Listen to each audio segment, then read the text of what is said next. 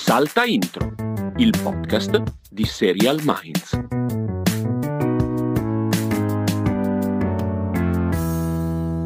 Castelli, sono di nuovo col microfono finto. Perché chi non, eh, non, è abbonato a Salta Intro Plus non sa di questo trauma che ho vissuto. È vero, è successo dall'altra parte, è vero. È successo, sì. tu come sempre inizio la registrazione urli, ma questo è un altro, è un altro tema.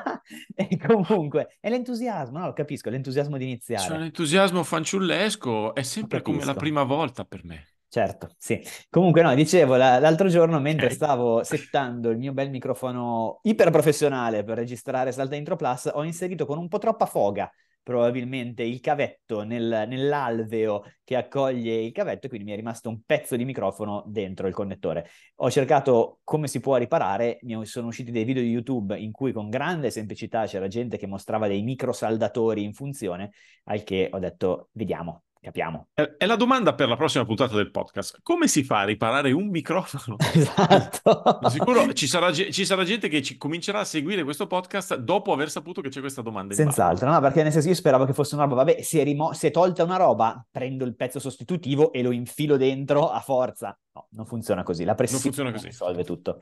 Vabbè, e quindi vabbè. niente, vabbè, eh, l'audio sarà un po' inferiore e capiremo se durante queste vacanze riuscirò a risolvere questo tema, eh, evitando di comprare un microfono nuovo, altrimenti acquisterò il microfono e si ripartirà come niente fosse. Ma con così, molta più così. attenzione all'inserimento dei cavi, molta.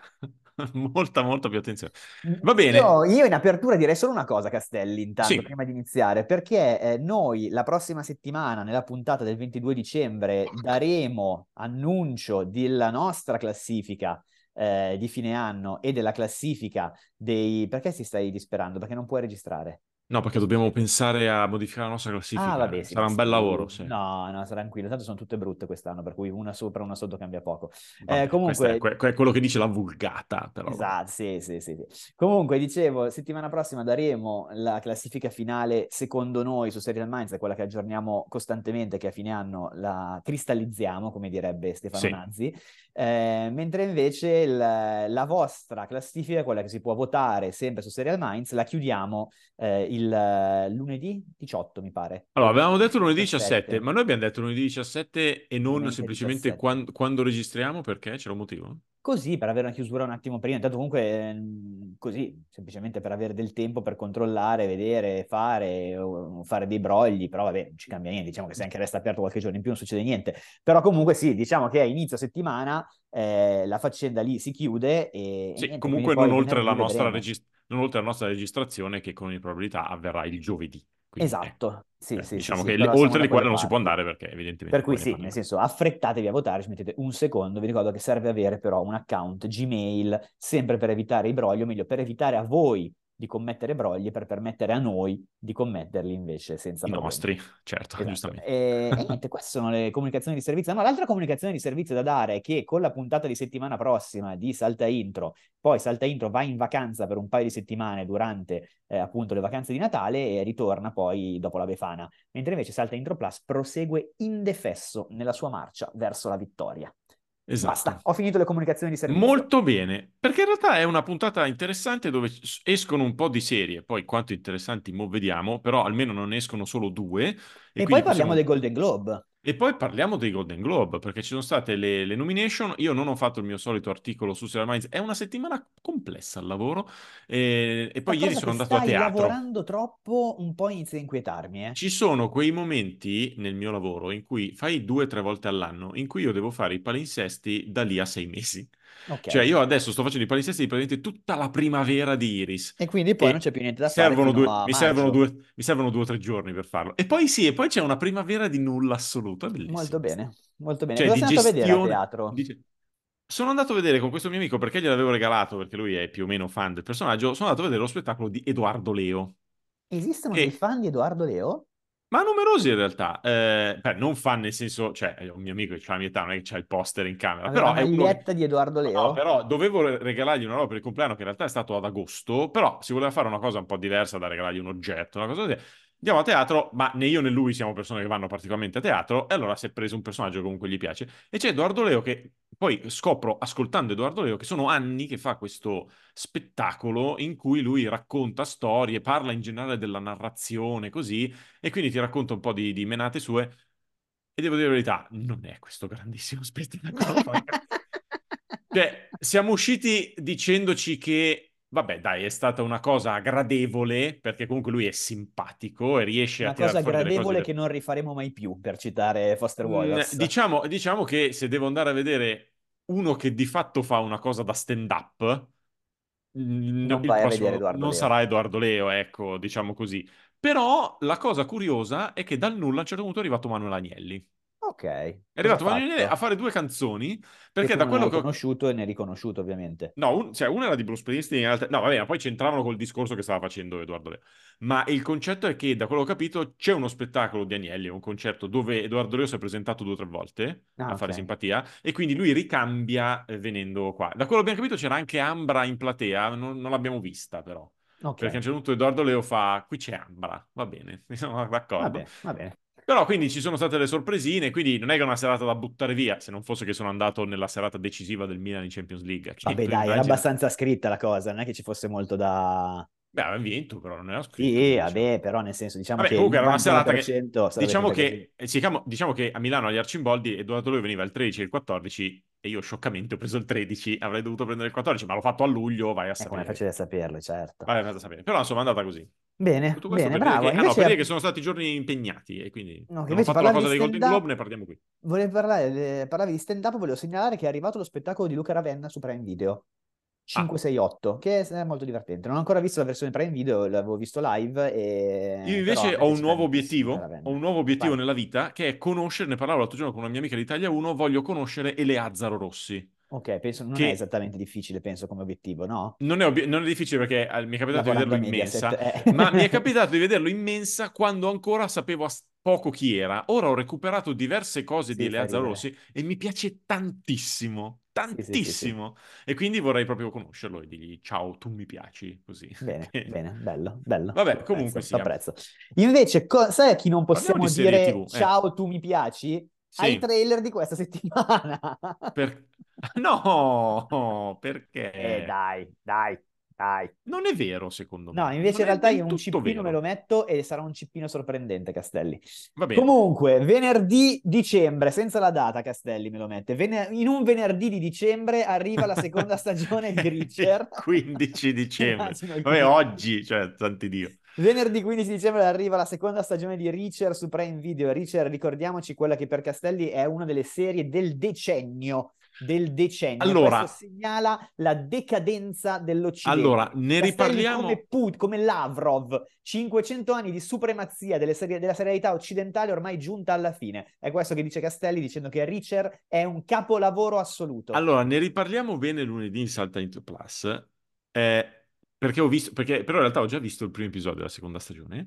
E ehm, vorrei dire che a me piace sempre. Certo. Forse mi sono reso conto più, più adesso della volta scorsa, perché nel frattempo ho anche letto uno dei libri di Ah, alcune... certo, perché serve una seconda lettura, cioè ovviamente di alcune robe- che puoi guardare così. Pensa che ho letto, pensa che ho letto il libro da cui era tratta la prima stagione, perché era il primo, e quindi oh, beh, è stato un così, e ci sono veramente delle robe di un grezzo pazzesco, ma al di là di tutto questo, ho l'impressione che lui sia ancora più grosso nella seconda stagione.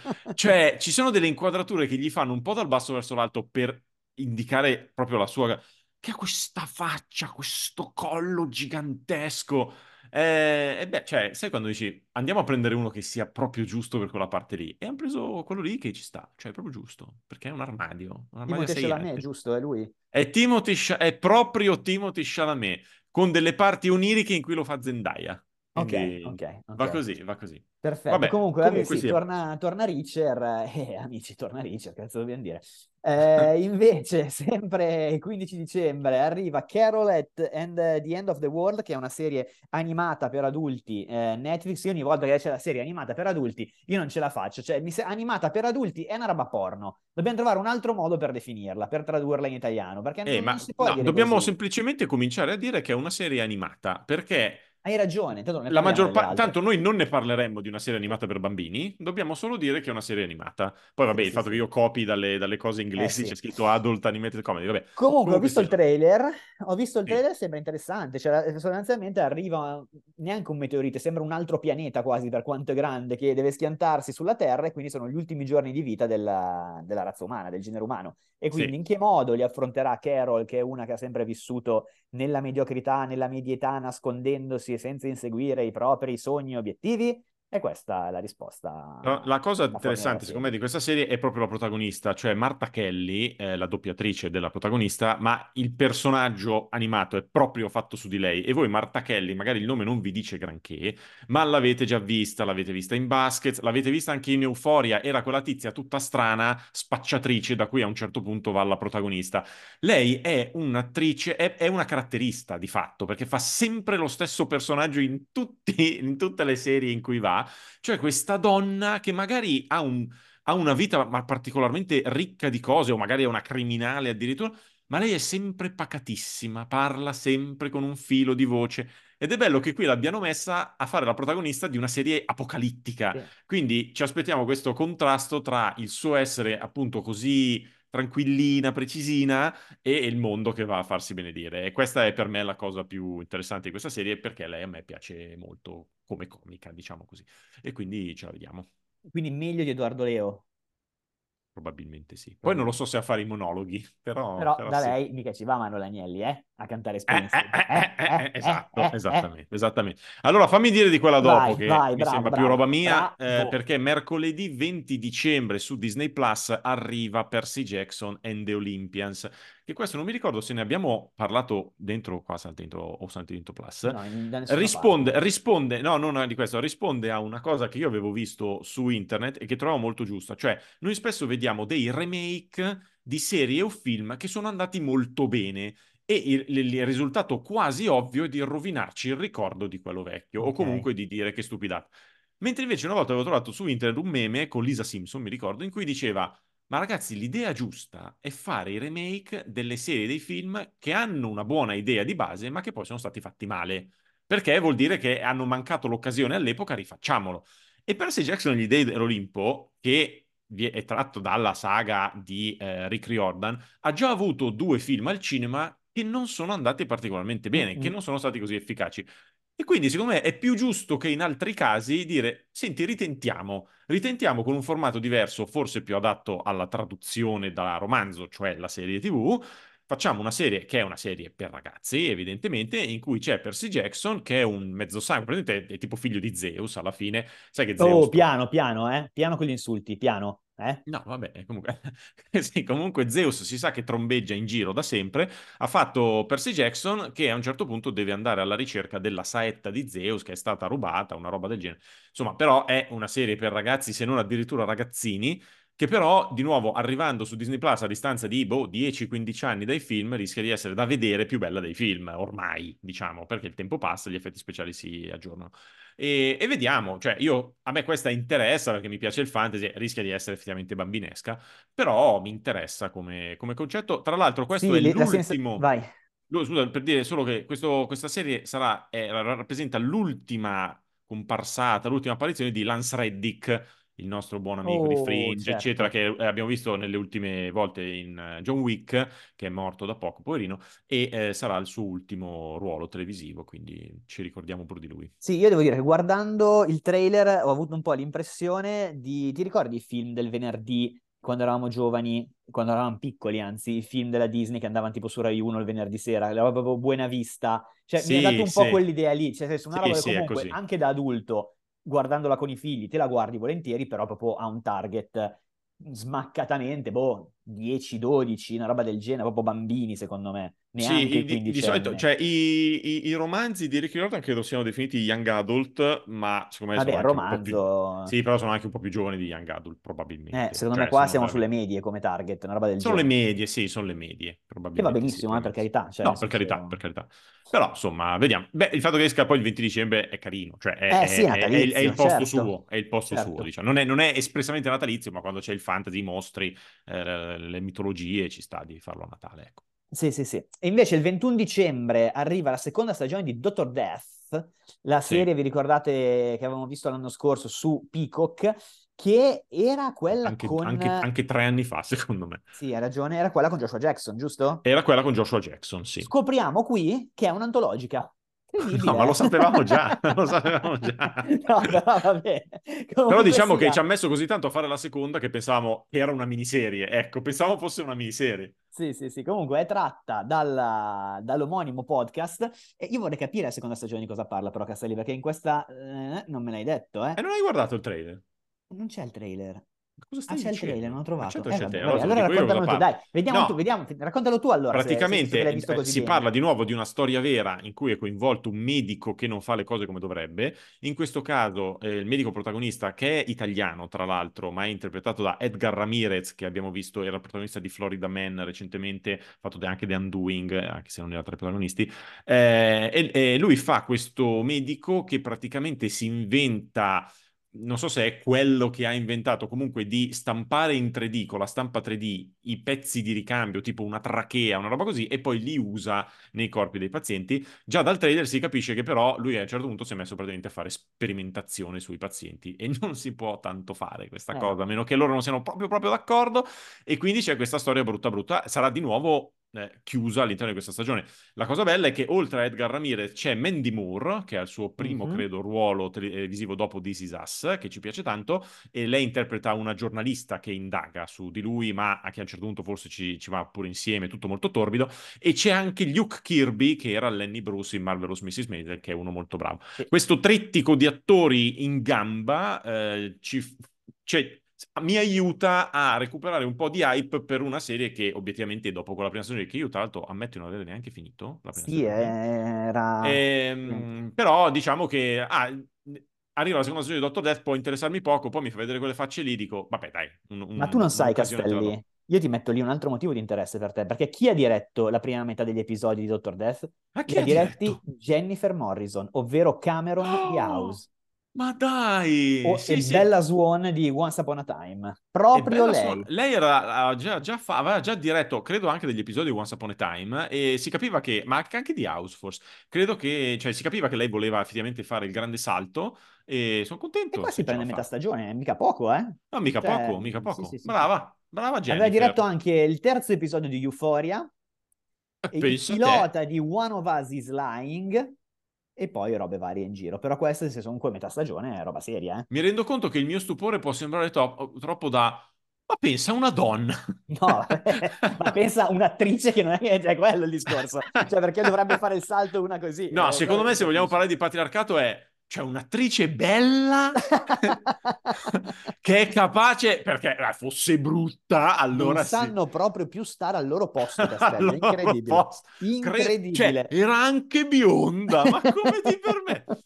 No, vabbè, vabbè, no, comunque brava. No, non mi ricordavo del- dell'episodio di Euphoria, insomma. No, Insomma, è brava Jennifer non, non avremmo saputo semplicemente, secondo me. Eh. Eh, invece arriva sempre Ma il tuo 22 cippino dicembre- dove va? Va Qua? qui, Castelli, va qui. Ma io sono d'accordo, Inaspettatamente ma io qui. sono d'accordo con te. Va qui, va su Gigolo per caso, su Prime Video, serie che l'altro, l'altro giorno mi è arrivato il comunicato stampa, ho letto velocemente, ho girato al Castelli dicendo aia, qui arriva proprio la roba brutta, brutta, brutta, brutta. Invece il trailer a me ha fatto ridere. No, il Ah. divertente. Ha fatto ridere, è la storia di Christian De Sica e Pietro Sermonti, rispettivamente padre e figlio. Eh, padre che da sempre fa il gigolò, figlio che lo scopre e che in qualche modo viene instradato dal padre sul, eh, verso ste- la stessa professione. Cioè, ma fa già ridere. Cioè, Sì, che Christian De Sica di- insegna a sì. Pietro Sermonti, a Stanis di fare... Eh, E ridere. io Christian De Sica ho sempre dei problemi. Eh, Io, a me proprio mi, mi respinge De Sica, eh. Io ho proprio un problema da sempre Sì, con lui. Adesso è, adesso è grande vecchio, dai. Però guardando il trailer, invece io mi sono reso conto che invece rido sempre con Sermonti. Cioè, proprio mi fa Eh, proprio sì. ridere Eh, Sermonti. certo. E poi c'è anche Asia Argento che avevo confuso con Ambra, o forse era Ambra quella che ho visto, non lo so. No, no, no, è Asergento, c'è Asergento, c'è Fremmatano, c'è Greg e ci- ci- a un certo punto arrivano anche Sandra Milo e Stefania Sandrelli. E cioè, c'è anche Isabella dire. Ferrari.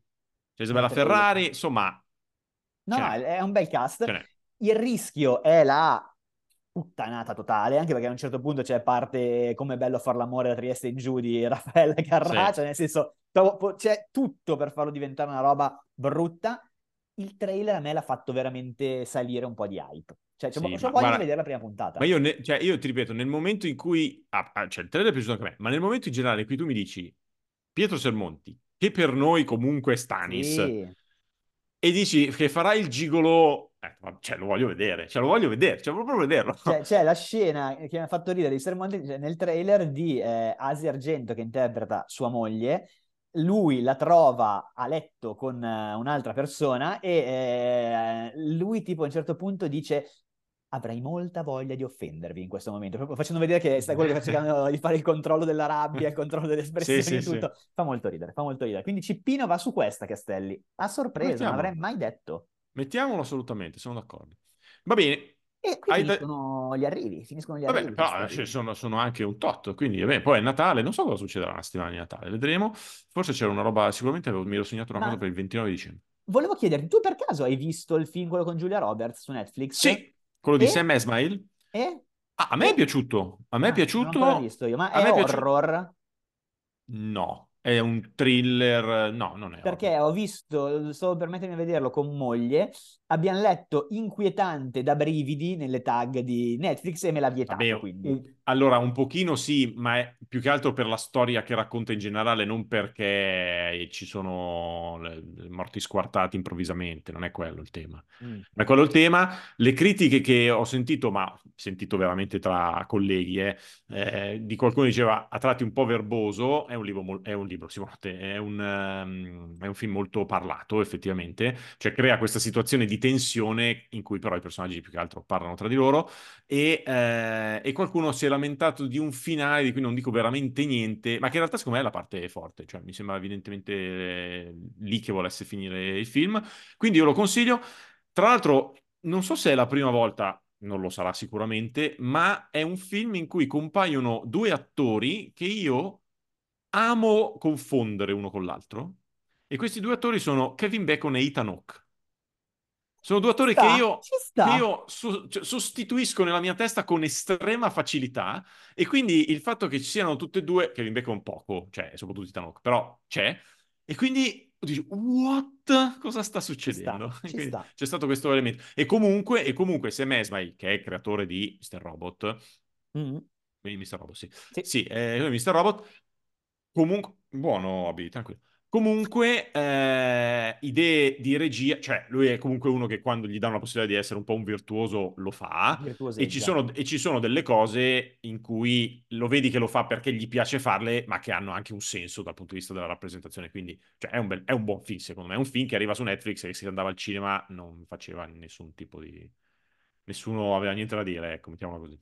Va bene, va bene. Proverò a vedere, proverò a vedere. Invece io ho visto, che a te avrà fatto cagare, ma forse non hai neanche visto, Le Otto Montagne, ho visto in settimana, di- No. dei due tedeschi, dei due belgi. A me è piaciuto veramente tanto. Ma tu avevi letto il libro? No, perché a me la Perché montagna io- non me ne frega niente, niente. Perché io avevo letto il libro dopo che aveva vinto lo Strega e mi aveva annoiato in modo così profondo e avevo anche detto a un certo punto eh, ero diventato woke, nel senso che gli avevo detto fateli scopare almeno, cioè fa- fa- fate succedere qualcosa in questo dannatissimo libro, non succede niente, eh, per cui non ho tantissima voglia di vedere. No, film Però, molto bello, secondo me, proprio bello. Vabbè, È vediamo. su vediamo. Prime Video.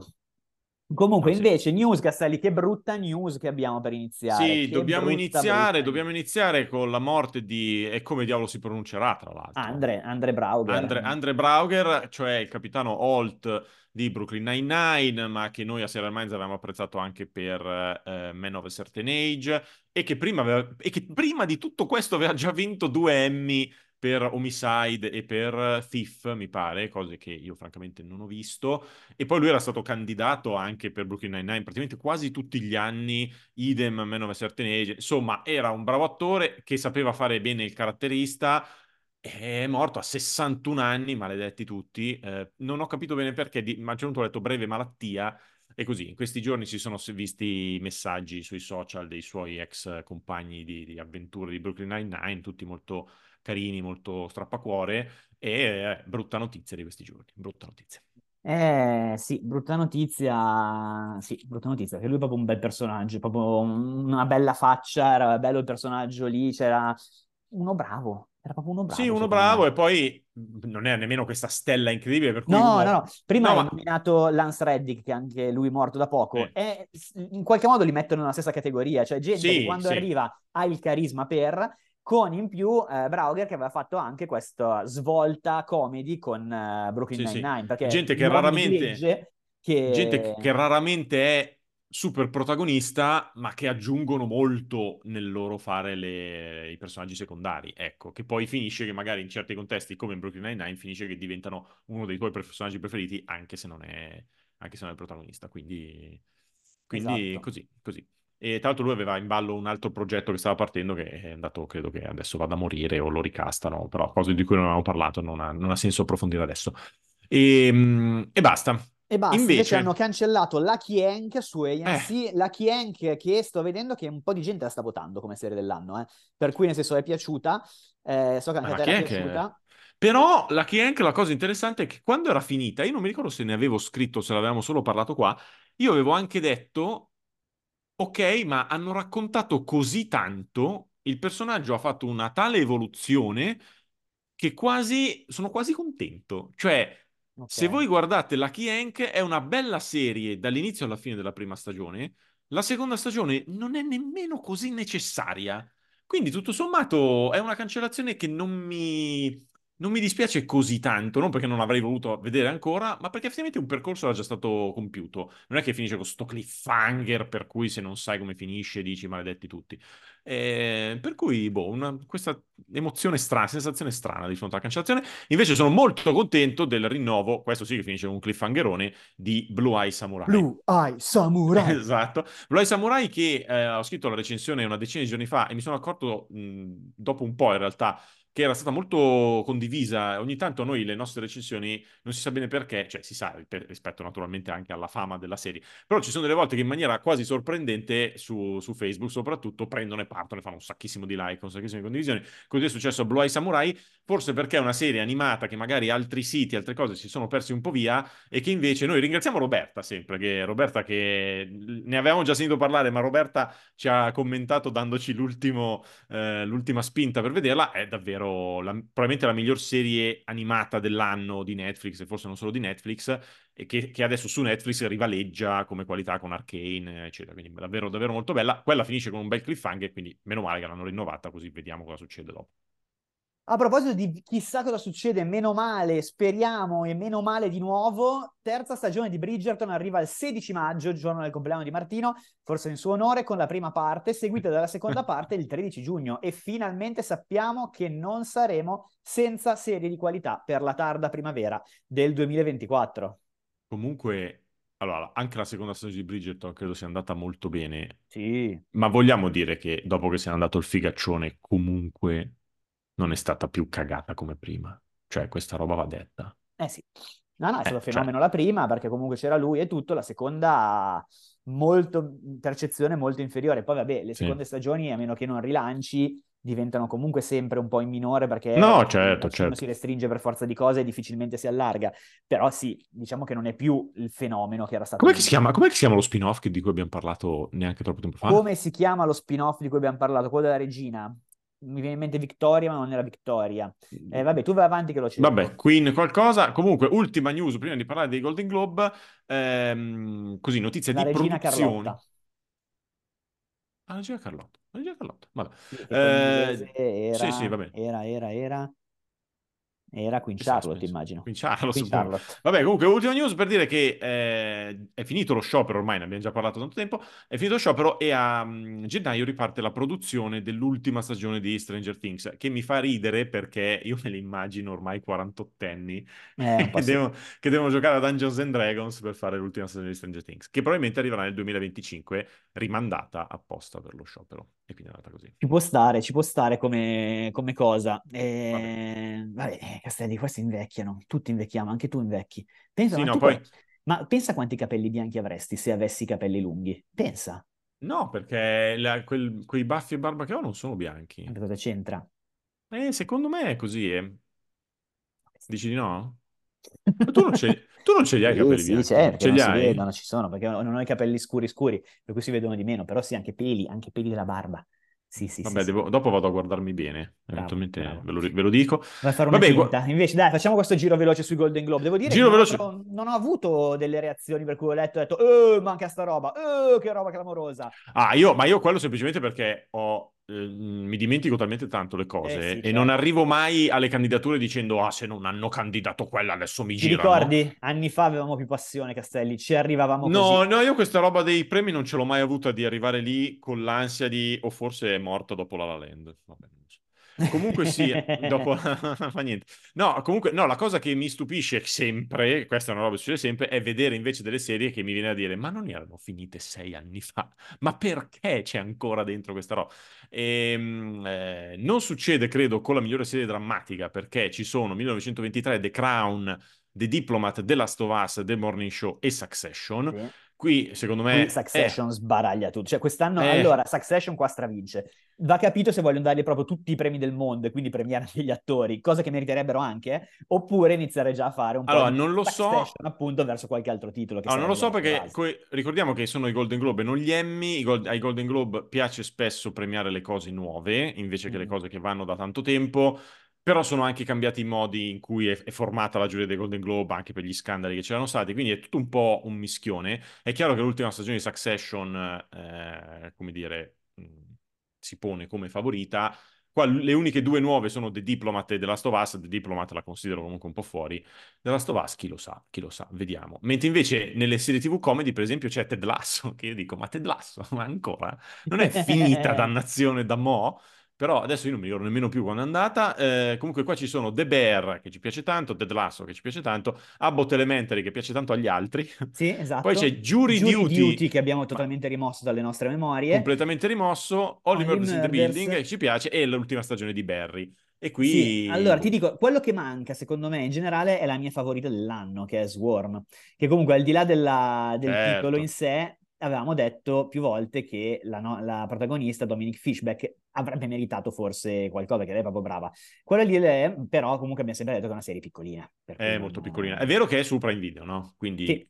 comunque c'è dietro gente importante, però allo stesso tempo, sai, poi lì vai a sapere come, come spingono le cose. Poi abbiamo miglior attore per una serie drammatica, e qua c'è della bella gente, perché c'è Pedro Pascal per The Last of Us, c'è Kieran Culkin e Jeremy Strong e Brian Cox per Eh, capisci, Succession. dai. Per Succession. E poi c'è Gary Oldman per Slow Horses, che obiettivamente anche lui è tanto bravo, e Dominic West per The Crown Cioè, eh, qua chi sceglieresti tra, te- tra i tre di Succession? Tra i tre di Succession, siccome secondo me è Kieran Culkin, Eh, perché, perché Jeremy Strong fa più o meno lo stesso personaggio dall'inizio della Sì, serie no, la Kieran- e lo fa molto bene, ma è più o meno è. Brian Cox, la verità è che cioè, eh, nella serie finisce. No, c'è nell'ultima stagione c'è poco. sì, sì, e, sì, e Kieran Culkin invece fa un bel percorso col suo Sì. personaggio molto sfaccettato, quindi io, io sarei su quello. Dove secondo me può vincere The Last of Us è miglior attrice in una serie drammatica, perché secondo me Bella Ramsey Eh, può Bella Ramsey. giocarsela su Sarah Snook, eh, sempre di Succession. Gli altri, secondo me, non hanno nessuna possibilità. A No, gli altri perché- sono Imelda Staunton. C'è Emma Stone di The Curse che è votata perché Emma su, Stone, perché Emma Stone, perché The Curse esatto. è veramente roba minuscola.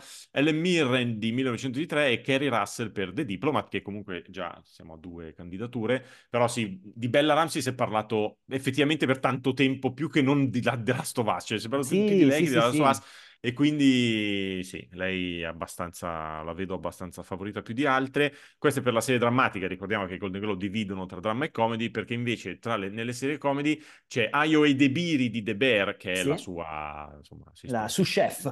La sous chef, c'è Natasha Lyon di Poker Face, c'è Quinta Branson di eh, Abbott Elementary, Rachel Brosnahan per l'ultima stagione di, Mrs. Maisel, che chi lo sa, magari essendo l'ultima Eh, potrebbe. me è la categoria più aperta questa, perché non vedo Questa è una aperta, sì, perché poi c'è Selena Gomez di the Building, che però ha sempre la stessa faccia, e il Fanning di The Great, che The Great però è alla fine della sua corsa. Cioè, Questa è quella più aperta di tutte, secondo me, perché poi invece miglior attore in una serie comedy, secondo me potrebbe eh, ribattere, cioè potrebbe vincere di nuovo Jeremy Allen White, adesso non mi ricordo se aveva vinto l'Emmy Golden Globe, però secondo me è lui il- lo strafavorito, anche perché sennò l'unica alternativa plausibile è di nuovo a Jason Sudeikis per Ted Lasso, che però anche a me sembra una cosa stravecchia, oppure vai sul sicuro e dai un premio a Steve Martin e Martin Short. Eh, diciamo che vedo molto lontani Bill Hader e Jason Segel, eh, rispettivamente di per Barry per Shrinking. Shrinking. Sì.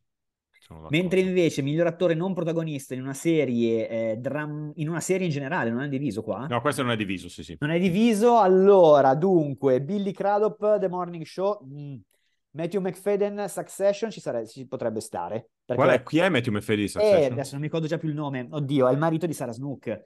C'è il... eh, Ah, Tom. Tom, Tom, esatto. Tom. Cioè, Tom, personaggio sì. gigantesco e lui bravissimo. Ah, sì, eh. beh, questo è Lui tanta roba, bravissimo.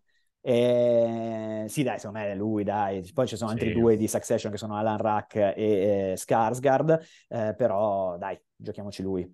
Sì. Poi c'è James Marsden di Jury Duty, che di nuovo ci siamo persi via, e, e- e Ebon Moss Backrack di The Bear, che a questo punto non so chi sia, francamente. Mi sono perso un po'. Vallo a cercare tu, che io ti dico invece le- la miglior attrice non protagonista. È cugino, è cousin, eh, Ebon Ah, ma veramente? Backrack. Ma c'ha questo Sì. nome così, così articolato? Eh sì, Pensavo si sì. chiamasse Tim Smith, invece no. Va bene, beh, allora, beh, bravo, tanto bravo anche lui, però, allora. Sì, Eh, però, Poi c'è miglior attrice non protagonista, E abbiamo qua c'è un non- problema di fondo, secondo me, perché Elizabeth Debicki in The Crown, in questa stagione, non può essere non protagonista. Eh, sì, Perché cioè, lo- eh, il tempo Diana. sullo schermo è infinitamente maggiore rispetto a quello Però aspetta, però aspetta, ma qua si- di quale The Crown si sta parlando? Ma degli mo? ultimi due comunque è lei il vero- la vera protagonista. Eh, ma, ma- ma questo, ma questo Golden Globe sono gli ultimi due o finisce Se prima? c'è Imelda Staunton, sono gli ultimi, sono questi In qua. mezzo a Stonto c'era già prima. Ma È il no. secondo anno che, fate- che fa la regina. Eh sì, appunto. Eh, E anche, guarda, già, nel- la, Ah, già, anche già lei nella c'era, sì. Ah, già, è vero, anche lei c'era lei, lei che arriva in Certo, certo. tutto. Per cui Certo, fa un po' certo. strano quello, diciamo che io lo darei a lei, francamente. Le alternative sono Abby Elliott in The Bear, Cristina Ricci di Yellow Jackets, eh, Smith Cameron in Succession, non so chi sia lei, scusate, Meryl Oh, Streep. Only Murders in the Building e Anna Weddingham di Ted Lasso. Anna Weddingham è un'altra che lo meriterebbe. Un po' alla Sì, carriera. che però quasi. alla- Ah, già vinto... Cameron è, sì, è, oddio. Ah, la, la- è la, la- la- chiamia- diciamo la vecchia che gli piace a Kieran Eh, Culkin. Sì, esatto, Cioè- non mi... perché non mi ricordo già più i nomi dei protagonisti, dei personaggi, è tremenda sta cosa, è tremenda. Perché lei è uno dei miei personaggi preferiti, non mi ricordo Fa più. niente. Ma- Io ti dico la miglior miniserie che è, eh, se la giocano, Biff, eh, Lesson in Chemistry, Daisy Jones and the Six, che piace tanto al Villa, No. All the Light We Cannot See, che invece fa schifo, Fellow Travelers, che abbiamo mollato, e Fargo... Jerry, Jerry, Jerry, di e, fa- di Succession, e Fargo che ci piace sempre tanto. Qui c'è Biff che è, secondo me è un po' favorita per il parlare che se ne è Temo fatto. di sì, temo di sì. Per il parlare che se ne è Eh, fatto, ma ma se è c'è un Fellow. Travelers che ha già vinto, ha già vinto a mani basse Fellow Travelers, te lo dico io. Te lo Non dico io, col bisogno che hanno i Golden Globe di essere al passo col tempo di non sembrare una, tempo. una casta retrograda.